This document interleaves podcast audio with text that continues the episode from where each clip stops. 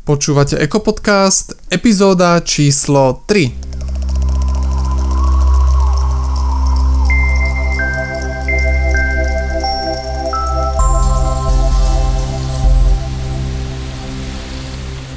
Ahojte, zdravím vás z ďalšieho dielu Ekopodcastu, tu je váš moderátor Andrej Staš.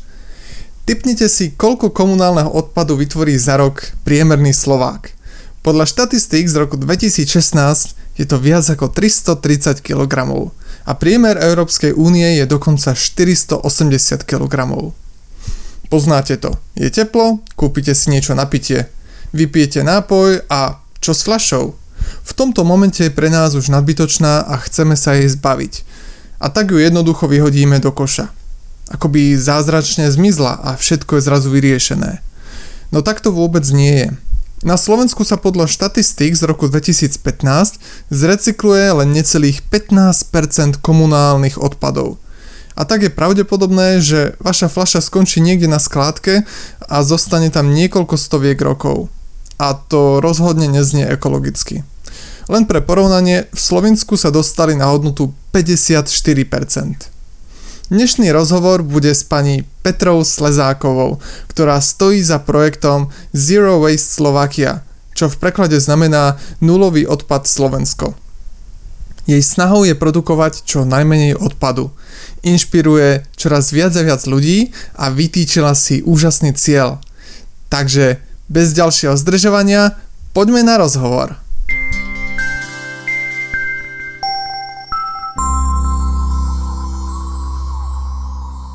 Dobrý deň, vítajte v ďalšej časti Ekopodcastu, tu je Andrej Staš a ja som veľmi rád, že môžem predstaviť svojho ďalšieho hostia a to je pani Petra Slezáková z iniciatívy Zero Waste Slovakia. Takže vítajte. Dobrý deň. Takže mohli by ste nám povedať trošku viac o sebe a ako ste sa dostali k myšlienke Zero Waste, čo vás inšpirovalo Aké boli začiatky? Či ste sa od malička venovali odpadom, alebo e, vás zaujímala ekológia, alebo ste robili niečo úplne iné? No tak ja som sa k tejto myšlienke dopracovala tak postupne. E, ja som bola síce vždy vychovávaná k takej nejakej e, šetrnosti, k neplitvaniu a k triedeniu odpadu. V tom som bola veľmi dobrá, aj ma to bavilo už od malička. A ale nežila som tým zero waste štýlom, čiže bezodpadovým. A až postupne som si jedného dňa pozerala nejaké dokumentárne filmy, ktoré poukazovali na ten náš problém s odpadmi, na to, čo to spôsobuje v globálnom meritku. A začala som si k tomu hľadať viac vecí, že vlastne som pochopila vtedy, že to, že triedím odpad je síce super, ale ono to je len riešenie problému, ktorý som vytvorila. Takže či by som nemohla zabrániť vzniku toho problému a teda zabrániť vzniku odpadu. No a k tomu som si začala vtedy hľadať veci, že aké alternatívy existujú, čo by som mohla podniknúť, nejaké kroky. A vtedy som natrafila na prednášku Bay Johnson, ktorá je taká guru v tejto oblasti uh-huh. a ona žije v Kalifornii a dokáže so svojou štvorčlennou rodinou vytvoriť iba jednu zavar, jeden zavaraninový pohár odpadu za rok. A mňa to vtedy strašne inšpirovalo, že keď to ona dokáže, tak ja to chcem skúsiť tiež v slovenských podmienkach, že kam sa to dá dotiahnuť. No a tak sa nejak zrodila tá moja cesta. Wow. Uh-huh. A čo ste robili predtým, ako ste sa začali venovať uh, Zero Waste? No ja som študovaná ekonómka a 14 rokov som robila v bankovníctve na riadení rizík, takže rôzne mati- matematické modely a databázy, reporting. No a nejak som vlastne prešla na tento nový životný štýl, tak som tak postupne pochopila aj to, že to bankovníctvo nie je to práve orechové pre mňa a uh-huh. že ma to mhm. naozaj baví že tam ani nevidím nejaký reálny výsledok tej svojej práce. A, a tak som postupne nejak začala písať ten blog a začali si ma volať uh, na prednášky, rôzne školy, ale aj firmy. A aj pre verejnosť som po večeroch robievala prednášky. Tak nejak som zistila, že toto ma naplňa o mnoho viac ako to bankovníctvo, Aha. takže takže nakoniec som tam dala aj výpoveď a momentálne teda sa venujem iba tomu prednášaniu. Uh-huh. Tak to je riadny posun teda z, z, banka, no. z banky na Zero Waste. Uh-huh. Aký, aký náročný je vlastne prechod uh, na zero waste? Tak, čo vlastne zahrania ten prechod? Ako musíte upraviť životný štýl, aby ste produkovali málo odpadu? A, no, na prvé počutie sa to asi ľuďom môže zdať, že to je náročné, ale, ale ono to v podstate vôbec nie je. A väčšinu ľudí desí to, že oni si pod tým bezodpadovým životom predstavujú hlavne to nakupovanie bez obalu. A samozrejme bez obalu v supermarkete nenakúpime dokopy nič, možno ovocie, zeleninu, pečivo, všetko ostatné je balené. No a teda e, ľudia majú pocit, že budú musieť behať na rôzne miesta v rámci svojho mesta, aby tu kúpili niečo bez obalu, tam nejaký sír, tu tvaroch, e, hen tam šošovicu treba uh-huh. a že im to bude zaberať veľmi veľa času.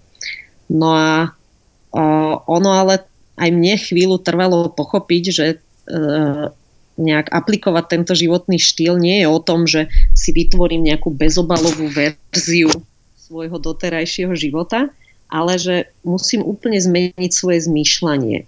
Že sa viac zamýšľam nad tým, že čo spotrebovávam, a čo nakupujem, či to naozaj potrebujem. A teda veľa vecí som napríklad úplne prestala kupovať, pretože mm, jednak aj ten obal mi vadil a keď som sa aj zamyslela, že aké je zloženie e, tých výrobkov, tak som pochopila, že to fakt nepotrebujem ku svojmu zdraviu. No a, a postupne som teda aj niektoré veci si povedala, že si kúpim aj balené, hej, že občas si ich doprajem. Že proste keď sa to nedá kúpiť nebalené, tak ja si nejak uh, netrhám vlasy a nemá zmysel sa tým trápiť. A radšej sa treba sústrediť na veci, ktoré mám šancu zmeniť hneď teraz a s nejakým menším úsilím. Čiže povedzme úplne vytesniť zo života jednorázové veci. Lebo na všetko jednorázové existuje alternatíva uh-huh. a a, my naozaj máme v životoch a v našich smetných košoch hlavne teda kopec jednorázových vecí, že o, vatové tampóny na odličovanie, tyčinky do uší, papierové vreckovky, kuchynské utierky a tak ďalej. A toto sú veci, ktoré veľmi ľahko vieme ovplyvniť a ľahko sa im vieme vyhnúť. Čiže skôr odporúčam ľuďom fakt sa sústrediť na to, čo sa dá ľahko zmeniť. Uh-huh, rozumiem. Potom je tak, tak samo, hej, že veľmi ľahko. Uh-huh. A čo sa týka výdavkov, v podstate mi to tak znie, ako keby ste ešte v podstate ušetrili peniaze tým, že nemusíte stále kupovať jednorázové veci. No, úplne presne správne, čiže nekupujem ani jednorázové veci, aj celkovo málo nakupujem, pretože zistujem, že vlastne všetko, čo potrebujem, už doma mám a veľa vecí si viem aj požičať, keď si iba jednorázovo potrebujem niečo, povedzme, ja neviem, navrtať poličku alebo o sezónne usušiť ovocie, tak existujú požičovne, kde si viete požičať aj sušičku ovocie, aj vrtačku, aj zmrzlinovač, aj čokoľvek. Aha. A teda naozaj do takýchto vecí ja absolútne neinvestujem. No a a teda som sa tak naučila hovoriť nie pri tých nákupoch. Takže naozaj miniem o mnoho menej peňazí, aj keď možno si v niektorých veciach doprajem kvalitnejšie veci, možno aj niektoré potraviny, teda sa snažím kupovať kvalitné a lokálne dopestované, aby mali čo najmenšiu uhlíkovú stopu. No a to samozrejme sú veľakrát drahšie ako nejaké e, potraviny z Číny v supermarkete ale pre mňa je to investícia, ktorá mi dáva zmysel, že podporujem teda lokálne polnohospodárstvo. No ale v konečnom dôsledku, keby som to naozaj celé spočítala, tak určite míňam menej peňazí ako predtým. A napríklad, čo sa týka teda nakupovania potravín, koľko, koľko obchodov máte k dispozícii, kde môžete nakupovať takto bez obalov? Je ich eh, napríklad v Bratislave dostatok, alebo je iba zo pár? A ako je to v iných mestách? No v Bratislave v podstate máme iba jeden bezobalový obchod, taký ozajstný bezobalový a všetky ostatné, ešte nejakých asi 5 ich je, sú skôr také, že nejakú časť svojho sortimentu predávajú bez obalu. A nedá sa úplne z toho pokryť kompletný nákup, taký bežný, takže v Bratislave to naozaj ešte nie je úplne rúžové.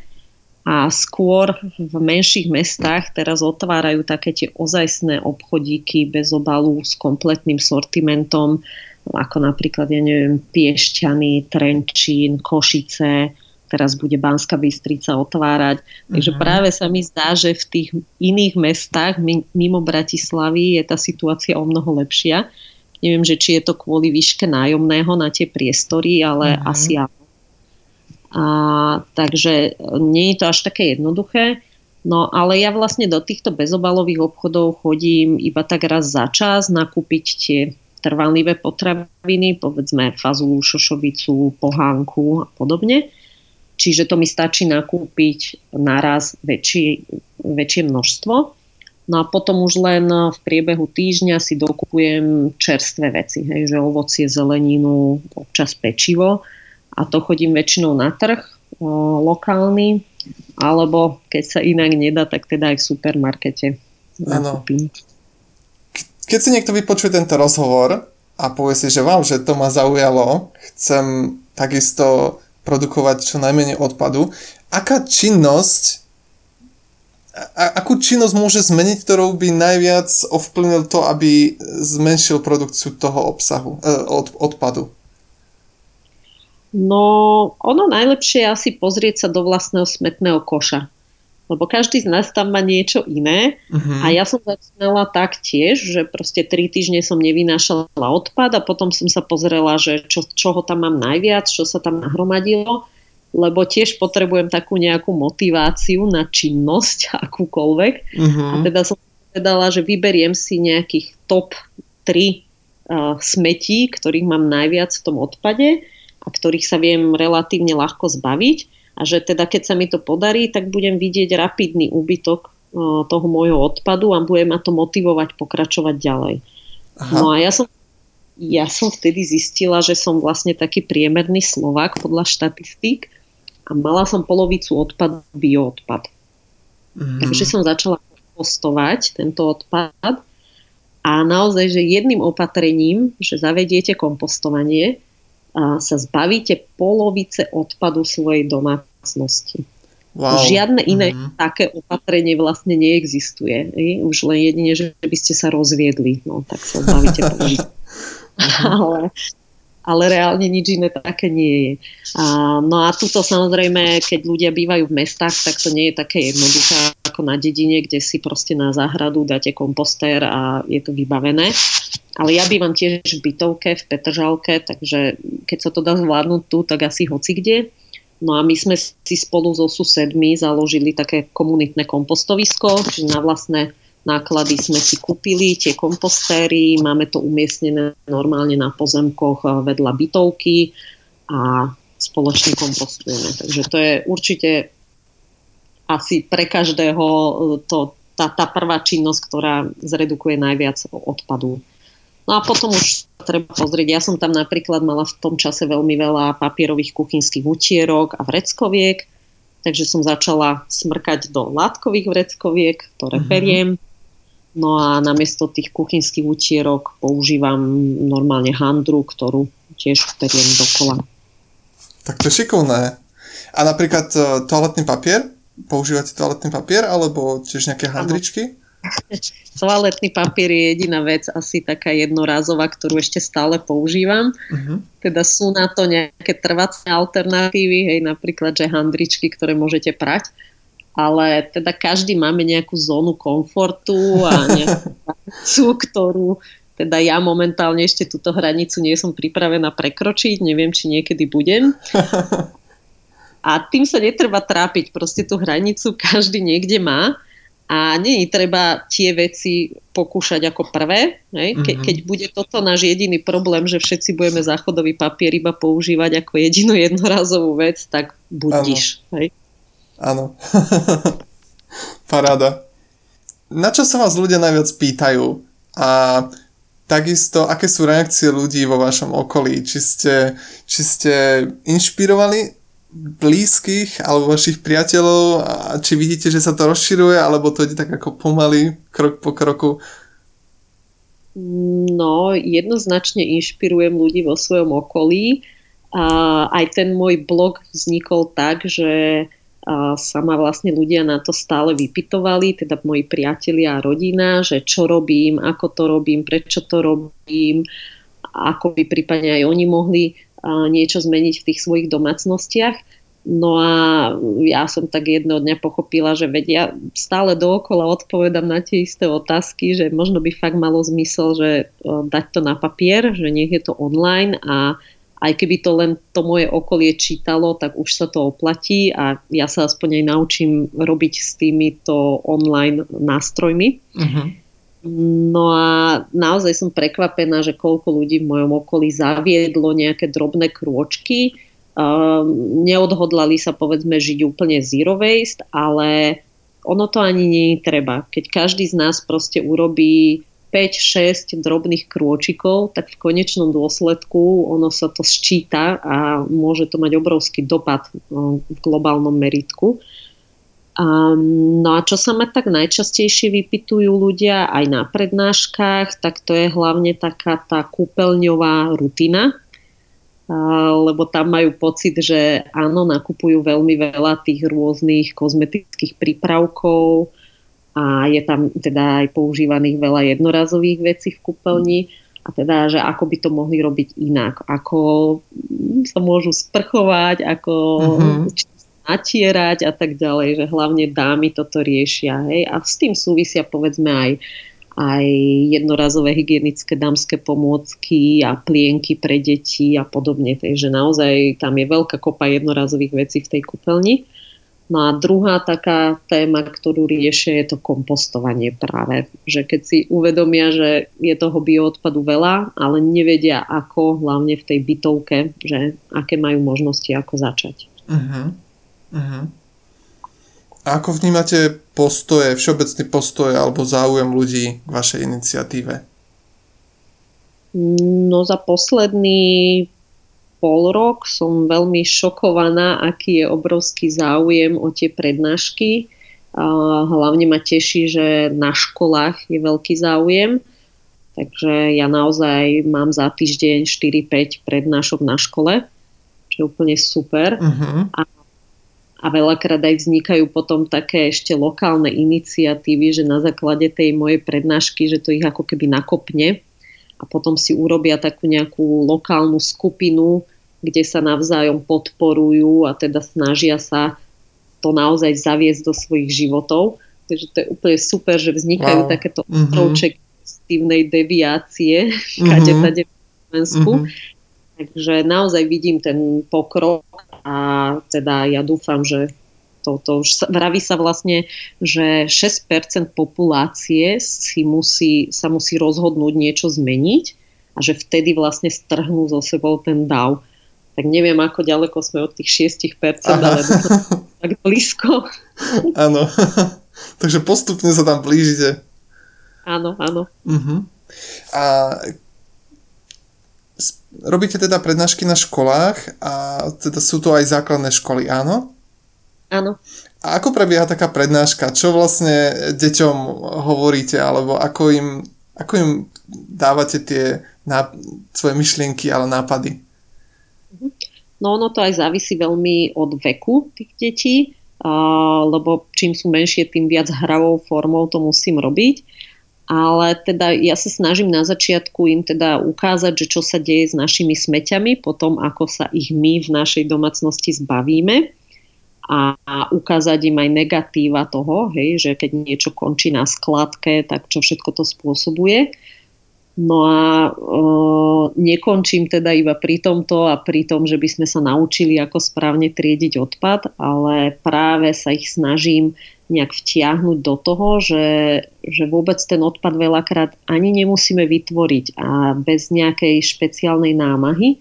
A teda povedzme si robievame nejaké hry, že ja im ukazujem nejaké jednorazové veci a oni mi majú dať nejaké nápady, že ako by sa im dalo vyhnúť No a sami sme prekvapení, ja, ja niekedy sa naučím od nich aj nové veci, že čo všetko sa vlastne dalo inak použiť a niečím nahradiť. No a mám taký pocit, že, že keď sú takto vtiahnuté do toho a veľakrát aj zistíme, že oni už mnohé veci aj robia, len si mm-hmm. neuvedomili, že to robia preto, aby zmenšili množstvo odpadu. Len povedzme, rodičia ich k tomu tak nejak automaticky viedli, hej, že, že desiatu majú v desiatovom boxe a nie v nejakých servitkách a mikrotenových sáčkoch. A že vtedy si tak uvedomia, že wow, však vlastne my už niektoré veci robíme a môžeme urobiť ešte viac. Mm-hmm. Hej, že ich to tak namotivuje. Uh-huh. Uh-huh. A keď sú, tie, keď sú tí e, študenti alebo deti staršie, tak uh, aký je v tom rozdiel v tých, tých hodinách?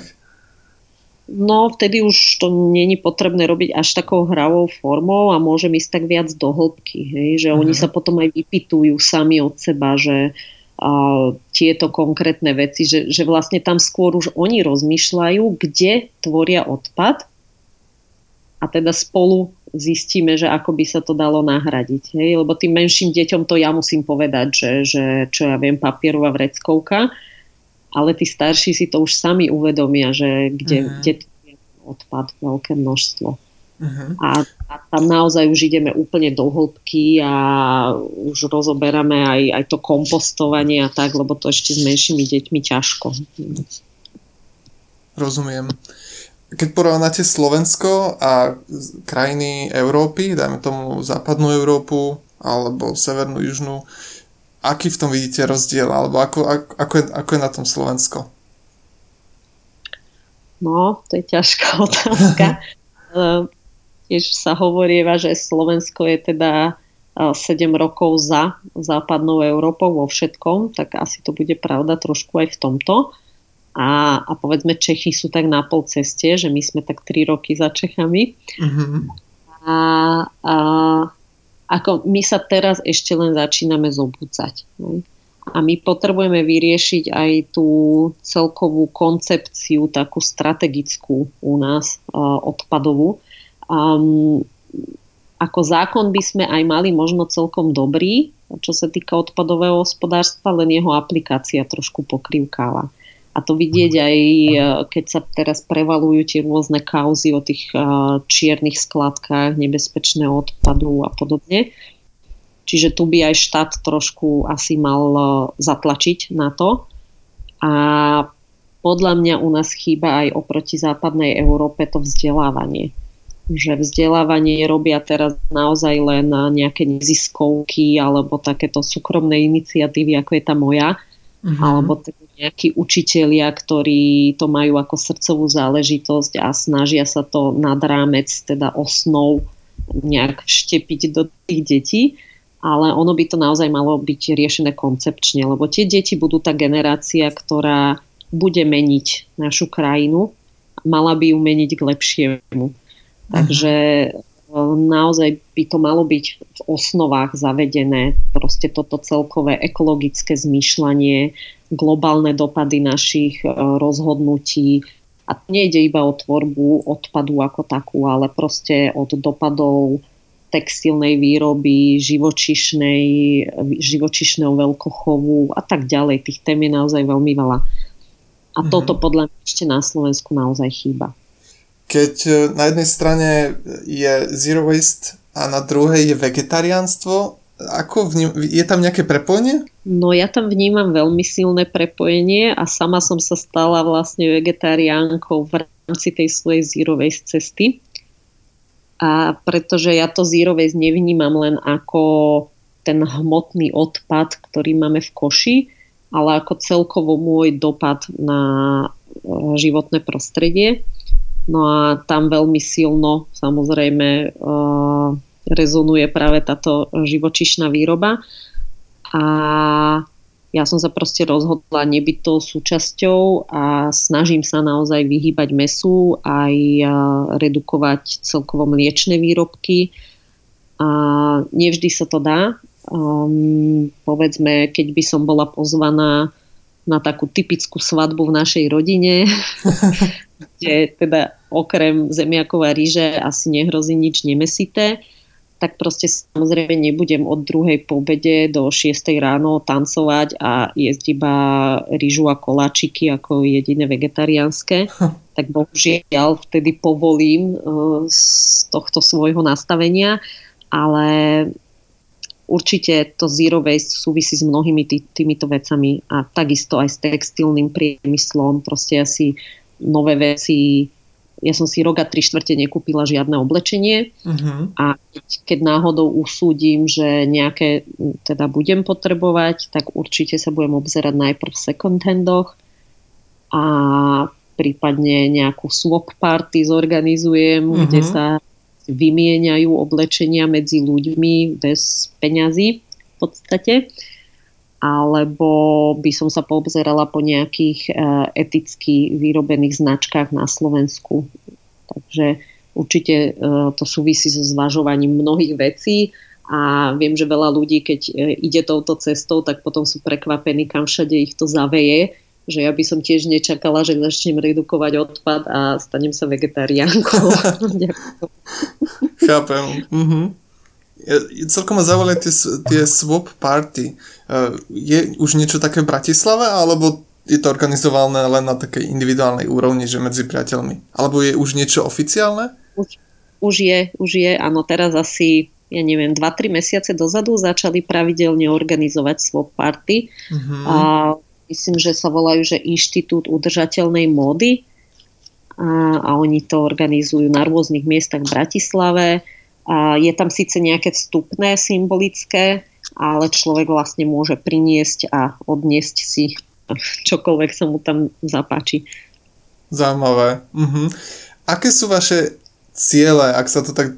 Chápem, že ten Zero Waste je taký tá iniciatíva, ktorá v podstate môže fungovať vždycky, ale je nejaký konkrétny cieľ, ktorý by ste si želali dosiahnuť, aby ste si mohli povedať, že tak, toto je prvý mílnik No to je ťažká otázka, keďže som s tým začala vlastne len tento rok, tak naplno. Uh-huh. A, a teda na tento rok bol môj cieľ, že uh, ukázať ľuďom na Slovensku, že sa to dá robiť aj tu a ako presne sa to dá robiť a že každý jeden krôčik zaváži a nenechať sa teda odradiť tým, že nikdy nebudeme mať nulový odpad, ale naozaj sa vydať na tú cestu krok za krokom a hlavne, že to pretlačiť nejak do tých škôl a že prednášať pre tie deti. A to si myslím, že tento cieľ som vlastne splnila na dočakávania, tak to uh-huh. som mhm. veľmi rada. No a teraz som akurát v tej fáze prázdninovej, tak rozmýšľam, že a kam to posunúť ďalej. A ja by som veľmi rada to nejako do tých osnov pretlačila na tie školy. Uh-huh nechcem nejak predchádzať udalosti a toto sama určite samozrejme nedokážem, čiže sa budem musieť spojiť e, s nejakými organizáciami. A ešte neviem úplne ako na to, ale teda toto by bol vysnívaný cieľ. Wow, tak to znie skvelo. Uh-huh. A máte nejakú myšlienku, ktorú by ste chceli povedať na záver? Takú tú hlavnú myšlienku, ktorú by ste chceli, aby si odniesli poslucháči ako podcastu? No moja hlavná myšlienka aj na tých prednáškach je vždy tá, že, že sa toho netreba báť a že všetci by sme mohli začať už hneď dnes a není na čo čakať. A že stačí, aby sme proste dnes večer si sadli a zamysleli sa nad tým, že čo by sme v tých našich domácnostiach, v našich životoch mohli robiť inak, viac ohľadom na životné prostredie a stačí si vybrať jednu jedinú vec a začať ju robiť. A keď sa s ňou tak nejak zžijeme, už si ani nebudeme pamätať možno, že čo ja viem, že sme predtým smrkali do papierovej vreckovky, tak si nájdeme ďalšiu vec. Uh-huh. A potom ďalšiu a možno ďalšiu a ďalšiu a tak postupne ani nevieme ako sa proste dopracujeme nakoniec k tomu cieľu, k tomu zníženému odpadu. Áno. Takže hlavne smelo do toho a fakt, že začať hneď dnes.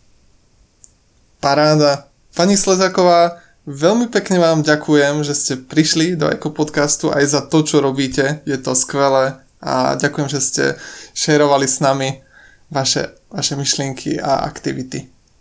A ja ďakujem za pozvanie.